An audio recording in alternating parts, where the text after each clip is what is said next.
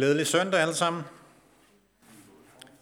Jeg har taget, som det blev nævnt, turen herned fra Aalborg, hvor jeg bor sammen med min kone og børn, for at fejre gudstjeneste sammen med jer i dag og få lov til at prædike, og det har jeg glædet mig til.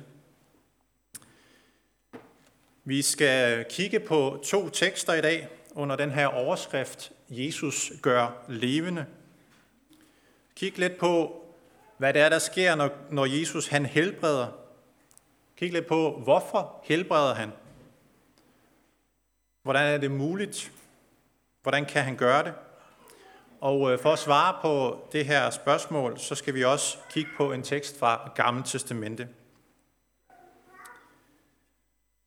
Og øh, den her overskrift med Jesus gør levende, og de tekster, som vi skal være sammen om i dag, de følger sådan lidt øh, efter sidste søndags tekster og prædiken, hvor vi fejrede alle helgens dag, og øh, hvor vi mindedes dem, som vi savner, dem, som vi har mistet.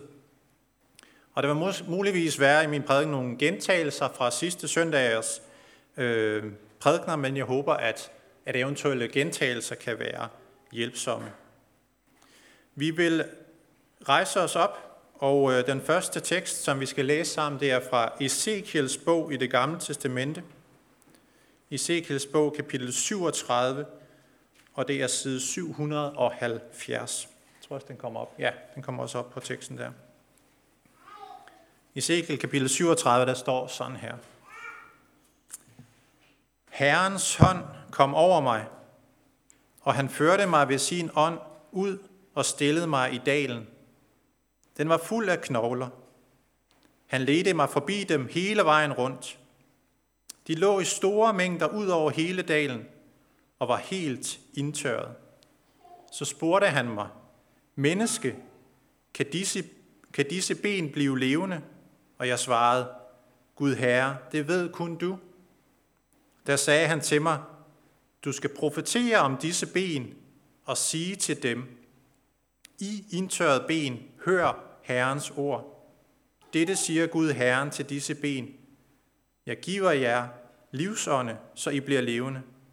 Jeg fester sener over jer, dækker jer med kød, trækker hud over jer og giver jer livsånde, så I bliver levende. Så skal I forstå, at jeg er Herren. Jeg profeterede, som jeg havde fået befaling om, og mens jeg profeterede, lød der en raslen, og benene nærmede sig til hinanden. Jeg så, hvordan der kom sener på dem. Kød dækkede dem, og de blev trukket over med hud. Men de havde ingen livsånde i sig. Så sagde Gud til mig, du skal profetere om livsånden. Du skal profetere, menneske, og sige til livsånden, dette siger Gud Herren. Kom, livsånde, fra de fire verdenshjørner, og blæs ånde i disse dræbte, så de bliver levende. Da jeg profeterede, som han havde befalet mig, kom livsånden ind i dem, så de blev levende. De rejste sig op, en umådelig stor herre. Derpå sagde han til mig, Menneske, disse ben er hele Israels folk. De siger, hvor ben er indtørret, vort håb er slukket, det er ude med os. Derfor skal du profetere og sige til dem, dette siger Gud Herren, mit folk, jeg åbner jeres grave og fører jer op af dem, for at bringe jer til Israels land. Så skal I forstå, at jeg er Herren, når jeg åbner jeres grave, mit folk, og fører jer op af dem. Jeg giver jer min ånd, så I bliver levende, og jeg lader jer bo i jeres land. Så skal I forstå, at jeg er Herren. Jeg har talt, og jeg vil gøre det, siger Herren. Vi vil blive stående lidt endnu, og så også høre en anden tekst fra Matthæus evangelie kapitel 9.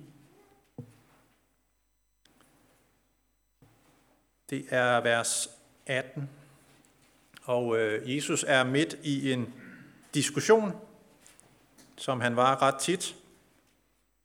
Og øh, så skriver Matthæus sådan her, at mens han talte til dem om dette, om den her, midt i den her diskussion, så kom der en synagogeforstander og kastede sig ned for ham og sagde, Min datter er lige død, Men kom og læg din hånd på hende, så vil hun leve. Jesus rejste sig og fulgte med ham sammen med sine disciple. Men se, en kvinde, der i 12 år havde lidt af blødninger, nærmede sig Jesus bagfra og rørte ved kvasten på hans kappe. For hun sagde ved sig selv, bare jeg rører ved hans kappe, bliver jeg frelst. Jesus vendte sig om, så hende og sagde, Vær frimodig, datter, din tro har frelst dig. Og fra det øjeblik var kvinden frelst. Da Jesus kom til synagogeforstanderens hus og så fløjtespillerne og skaren, der larmede, sagde han, Gå væk, pigen er ikke død, hun sover. De lå af ham.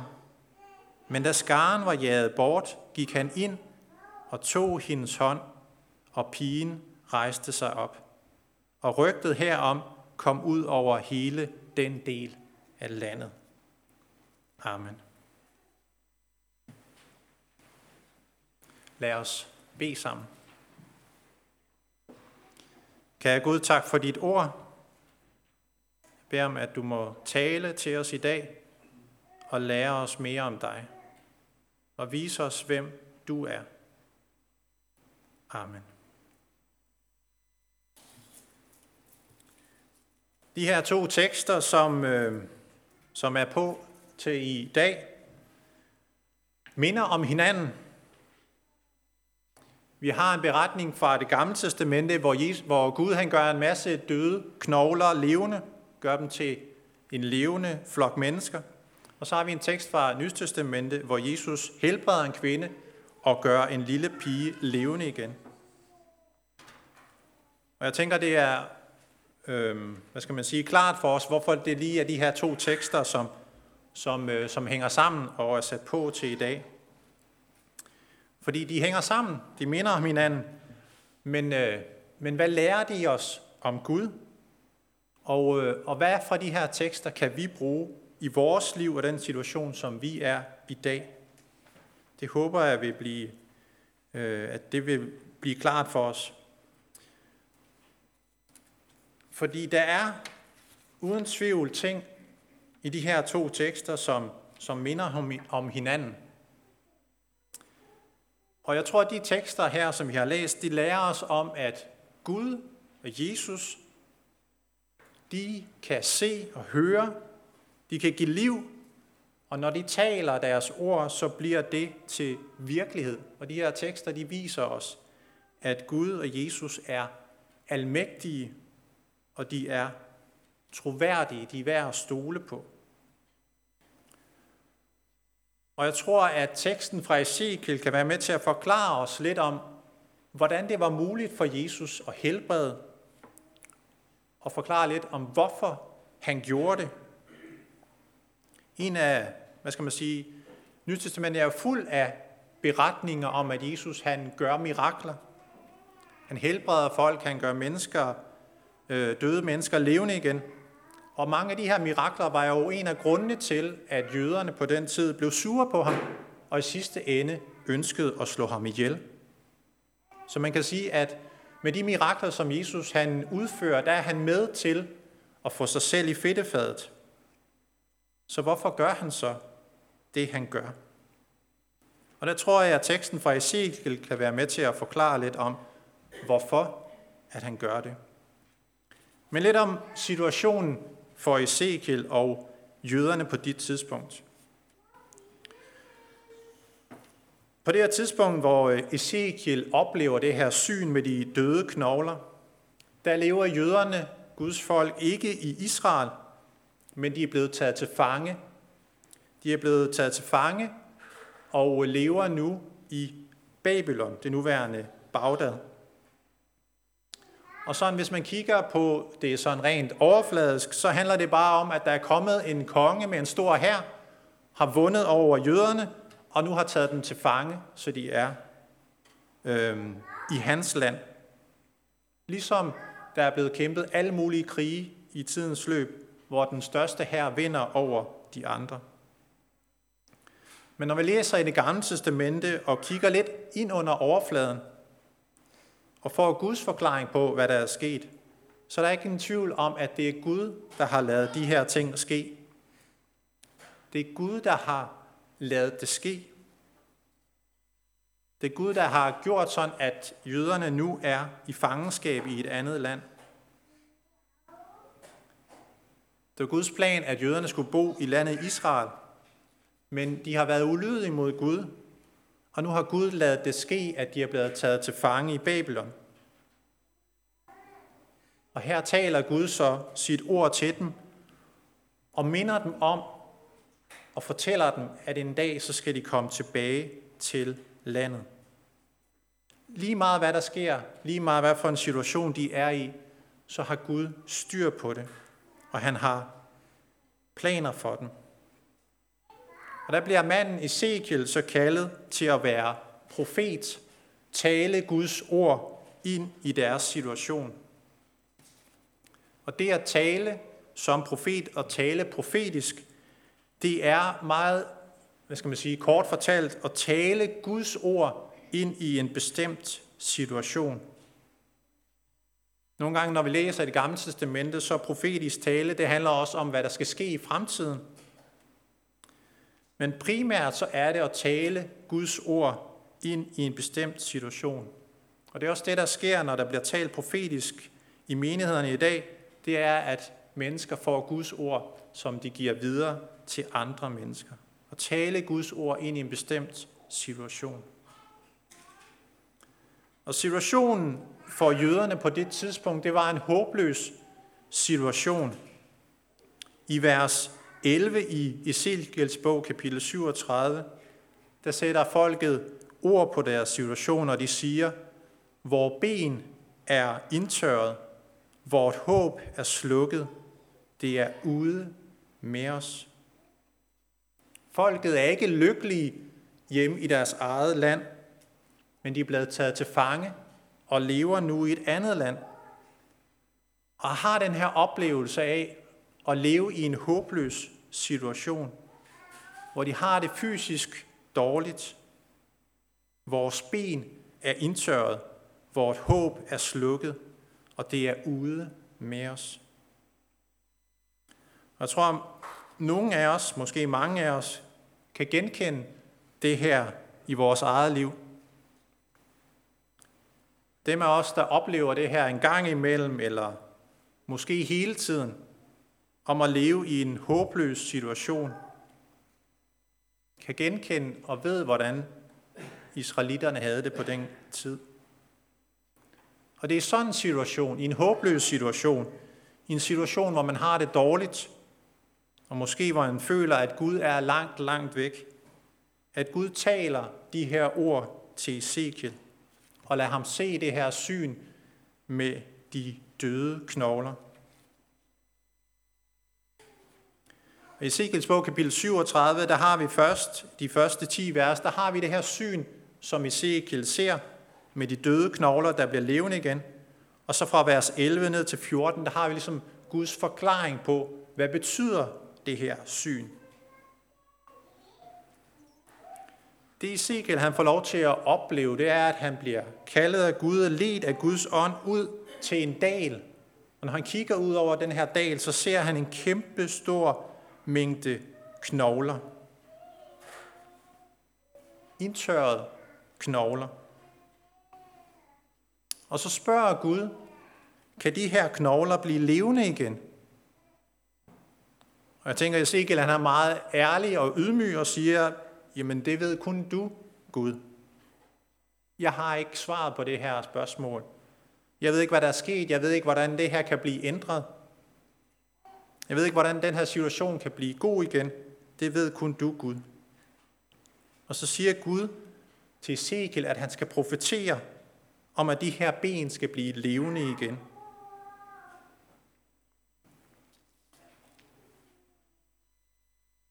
De her ben, som ligger i den her dal, de har engang været, øh, har engang været levende mennesker, som er døde, og som nu er der gået så lang tid, at det kun er knoglerne tilbage. Det var umuligt at få de her knogler til at blive levende mennesker igen. Der er ikke nogen læger, der er ikke nogen sygeplejersker, kiropraktorer eller ergoterapeuter, som havde nogen som helst chance for at gøre de her ben levende igen. Det er kun Gud, der kan gøre det. Men det er også det, Gud fortæller med, den her, med det her syn, som Ezekiel får. At det er kun Gud, der kan gøre det umulige. Det er kun Gud, der kan gøre døde knogler levende igen.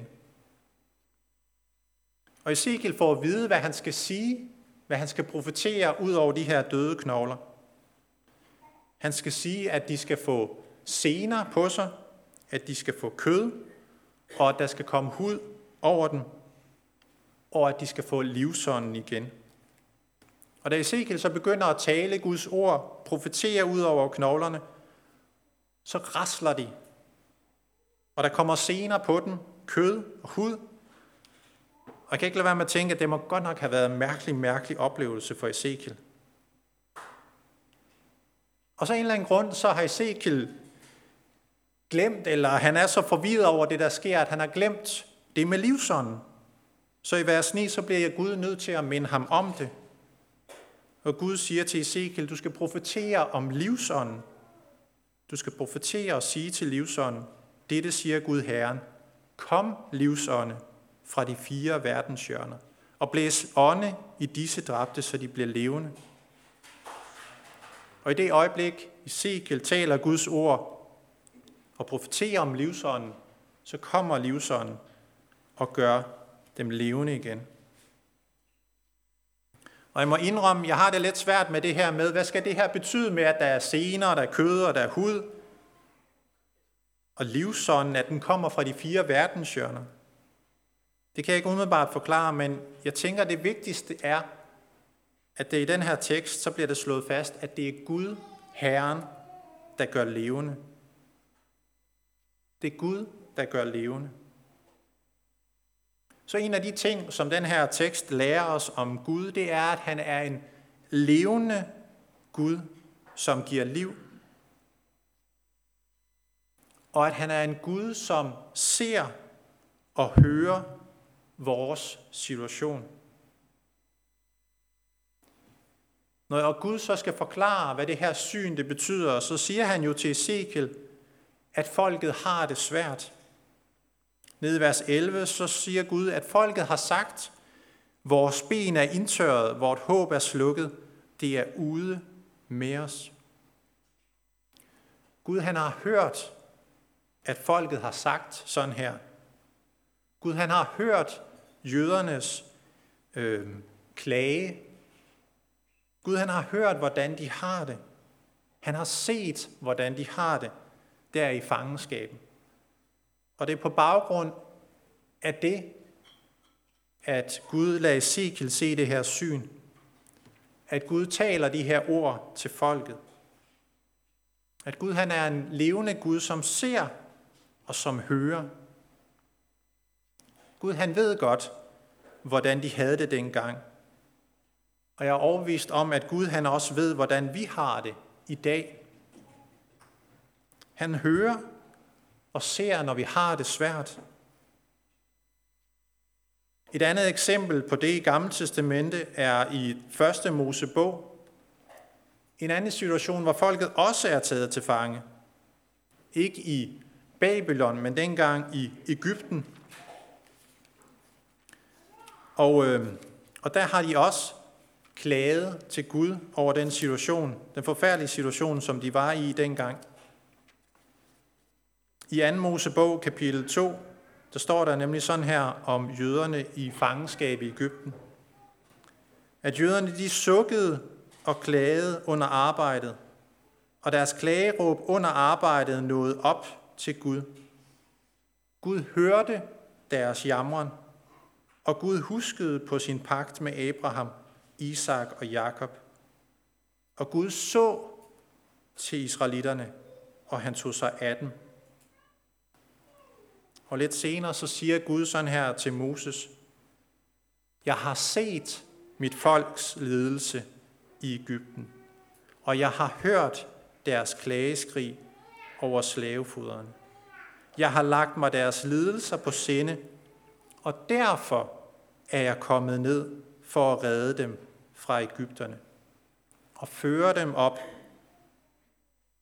fra dette land til et godt og vidtstrakt land, et land, der flyder med mælk og honning.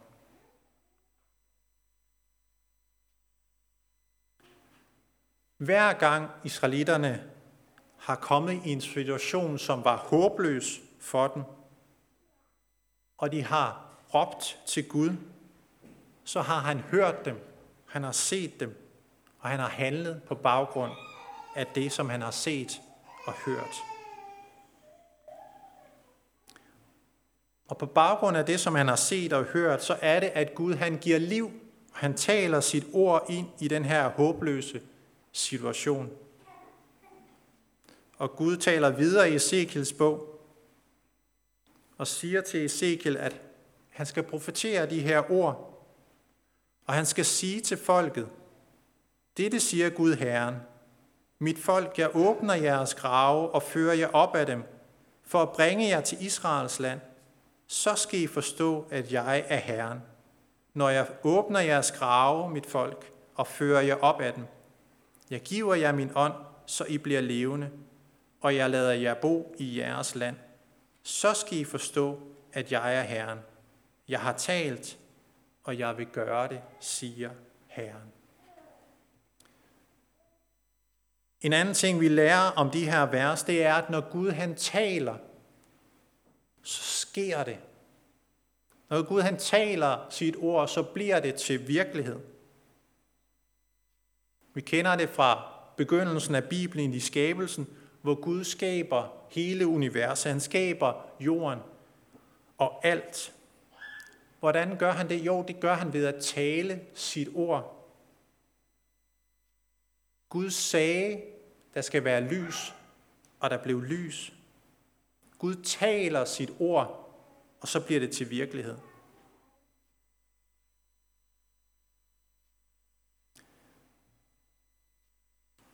Den her ting er jo en af de ting, der virkelig adskiller os fra Gud. Gud er den eneste, som kan det her. Gud er den eneste, for, for hvem det her er muligt at tale et ord, og så bliver det til virkelighed. Jeg tror, mange af os vil ønske, at vi kunne gøre det samme. Og kunne sige, jeg har talt, og så bliver det sådan. Øhm, som far til tre, så kunne det være rigtig dejligt, når vi sidder ved aftensmaden, og kunne sige til børnene, I skal sidde pænt, I skal spise op, og I skal tale med små stemmer. Og så blev det sådan. Men det gør det sjældent, må jeg indrømme. Eller hvis man er håndværker, så kunne det måske være meget rart at stå på en byggeplads og kunne sige til murstenene, nu skal I bare lægge jer op, og vinduer og døre, nu skal I bare sætte jer ind, og teglstenene skal lægge jer op på taget. Og så skete det. Men det tror jeg, de færreste håndværkere har oplevet. For det kan vi ikke. Vi mennesker, vi kan tale, en evne, vi har fået af Gud, og der er ingen tvivl om, at de ord, vi siger, det påvirker. Vi kan påvirke hinanden med det, vi siger, positivt og negativt, men vi kan ikke ligesom Gud skabe det, som vi siger. Det er kun Gud, der kan det. Det er kun Guds ord, der skaber, hvad det nævner. Og er tegnet på, eller er en af tegnene på, at Gud han er en almægtig Gud. Når Gud har talt sit ord, så står det fast. Når Gud har talt sit ord, så bliver det til virkelighed. En, en, en helt konkret eksempel på det er, når vi fejrer gudstjeneste og har nadver, så har vi brød og vin eller druesaft. Men når vi taler Guds ord over det, så bliver det til Jesu læme og til hans blod. Når vi døber, så har vi noget vand, som vi hælder over en persons hoved. Men når vi taler Guds ord i dåben, så bliver det til genfødsel og nyt liv. Guds ord skaber, hvad det nævner.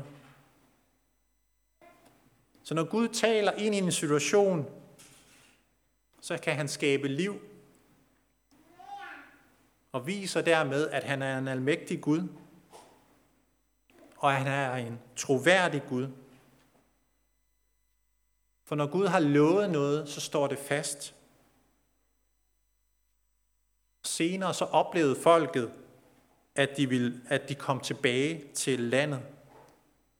Jeg giver jer min ånd, sagde Gud, så I bliver levende, og jeg lader jer bo i jeres land.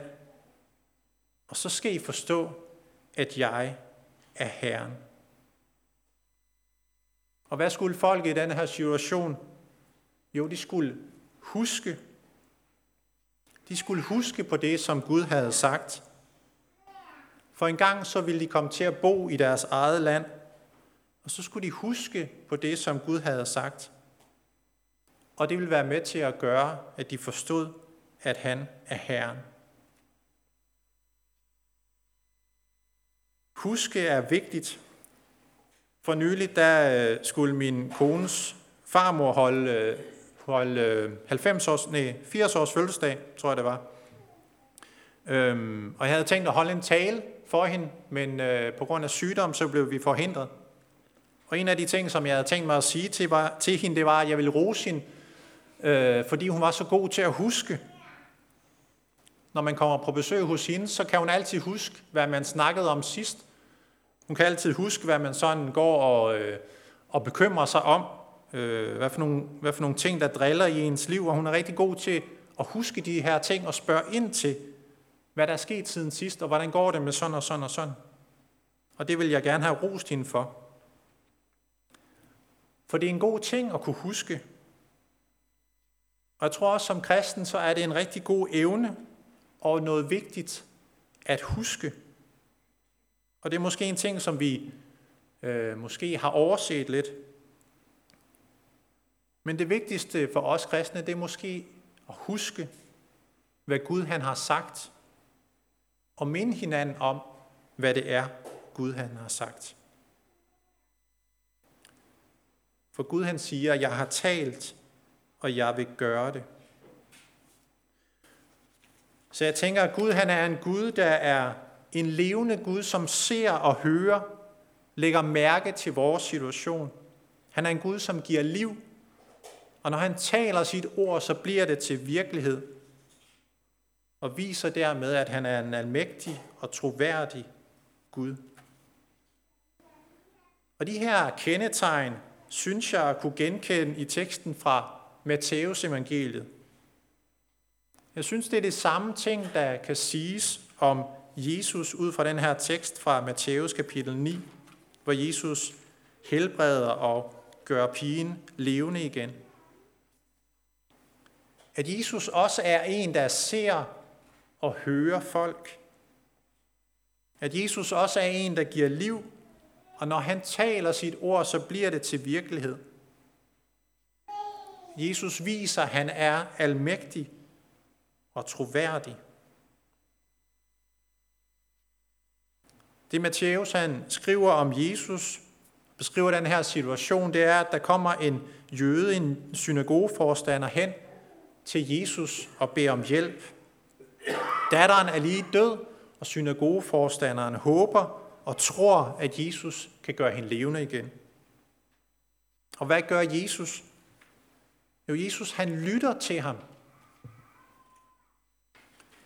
Og han handler på det, som han hører. Han er ikke ligeglad med manden, men han følger med ham hjem. Han lytter til ham, og han handler på det. Og på vej derhen, så kommer den her kvinde, som har været syg i rigtig lang tid, i 12 år, som tænker, at hun bare lige skal hen og røre ved Jesus for at blive helbredt. Og det gør hun også. Og så står det der i Matthæus 9, vers 22, et helt fantastisk vers, synes jeg, at Jesus vendte sig om og så hende. Han så hende. Jeg synes, det er sådan helt fantastisk lille ord, at han så hende. En ting, som vi alle sammen ønsker at blive set. Og jeg tror, Jesus han er en, som ingen andre kan se mennesker.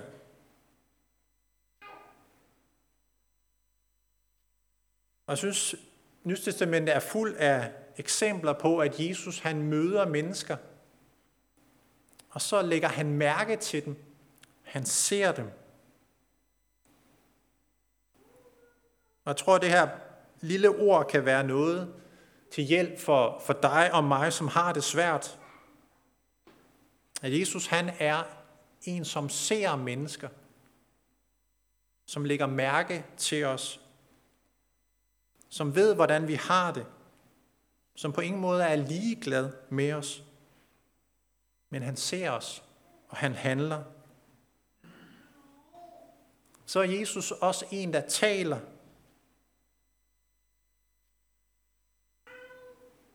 Da han kommer hjem til synagogeforstanderen, så siger han til de her mennesker, der er kede af det, at de skal gå væk, for pigen er ikke død. Hun sover bare. Og han går ind, og så gør han hende levende igen.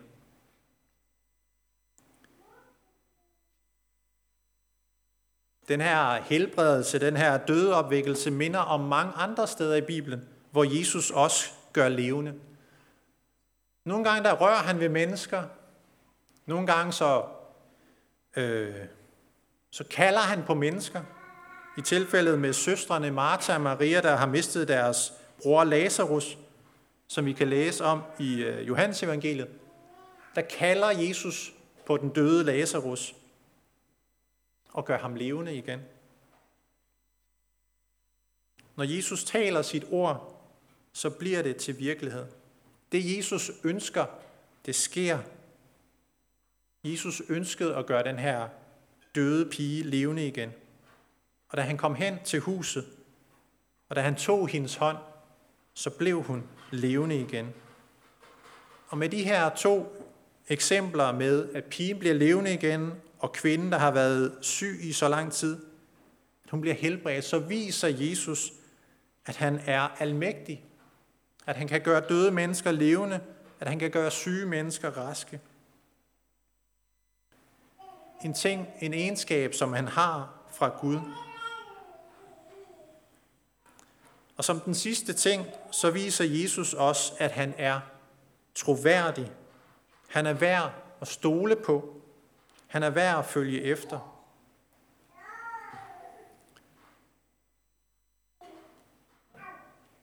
Den gang jeg var ansat som ungdomskonsulent, der havde jeg mange samtaler med, med unge, øhm, som synes det var rigtig svært det her med at tro på Jesus. Og øhm, og en af de ting, jeg kunne sige til den, det var, at, at, øh, at Jesus han var egentlig den allerbedste, som man kunne stole på. Jesus taler altid sandt. Han ved bedst, og han er værd at stole på.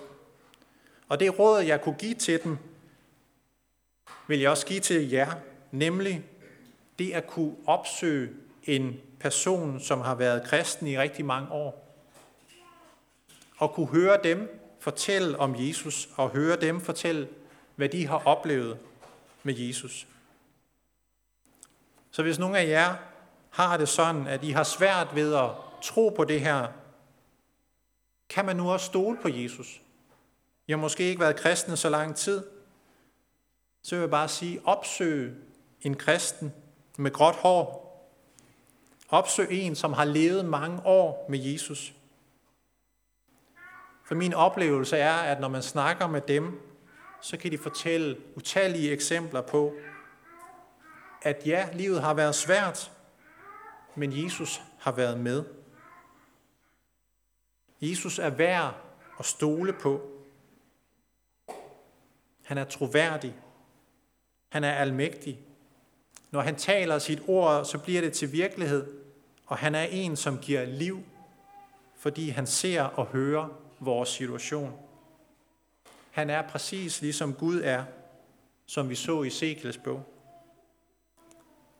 Og så har vi de her to tekster, som fortæller det samme om Gud og om Jesus. Men hvordan, hvordan hænger det sammen? Og der fandt jeg nogle specielle vers i Johannes evangeliet, kapitel 5, vers 21, som ligesom kan være en, en bro mellem de her to tekster. hvor Jesus forklarer, hvorfor han helbreder folk, hvorfor han gør, hvad han gør. Johannes evangeliet kapitel 5.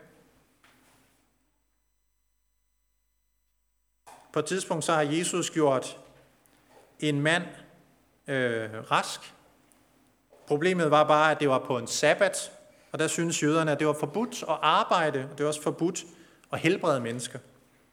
Så de bliver sure på Jesus og spørger ham, hvorfor har du gjort det her på en sabbat? Og så svarer Jesus, ja, min far han arbejder, og jeg arbejder også. Og jøderne bliver sure på ham, fordi han kaldte sig selv for Gud, eller han kalder Gud for sin far, og at han gør sig lige med Gud. Og så siger Jesus sådan her til dem. Johannes evangelie kapitel 5, vers 19. Sandelig, sandelig siger jeg til jer, sønnen kan slet intet gøre sig selv, men kun det, han ser faderen gøre. For hvad faderen gør, det samme gør sønnen. For faderen elsker sønnen og viser ham alt, hvad han selv gør, og, hvad han, og han skal vise ham endnu større gerninger, så I skal undre jer.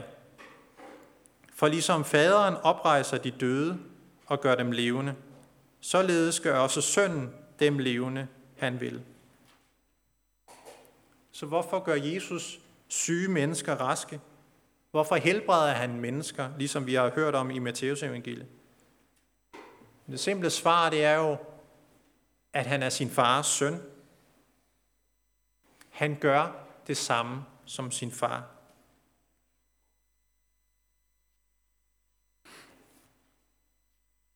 Jeg gør bare det, som min far gør, svarer Jesus egentlig. Jesus har set sin far tale ord, der bliver til virkelighed. Han har set sin far vise sin almagt ved at give liv, ved at opvække døde til live.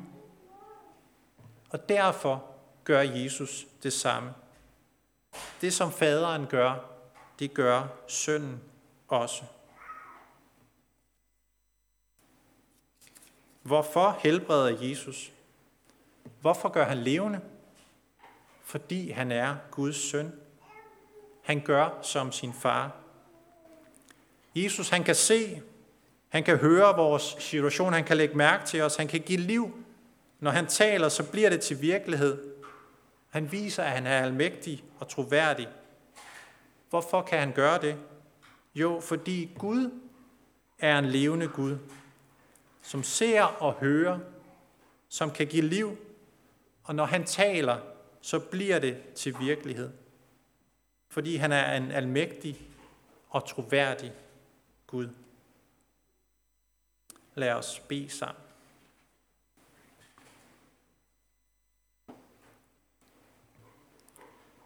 Kære Jesus, tak for, at du ser og hører os. Tak for, at du har omsorg for os, og du er med os. Tak, Jesus, at du er en, som giver liv, og når du taler, så bliver det til virkelighed. Her jeg beder om, at du må hjælpe os til at huske dit ord, og minde os om, hvem du er. At du er en almægtig og troværdig Gud. Bed om, at du må se til os og give os det, som vi hver især trænger til her. Bed om, at du må trøste os og styrke os og velsigne os. Amen.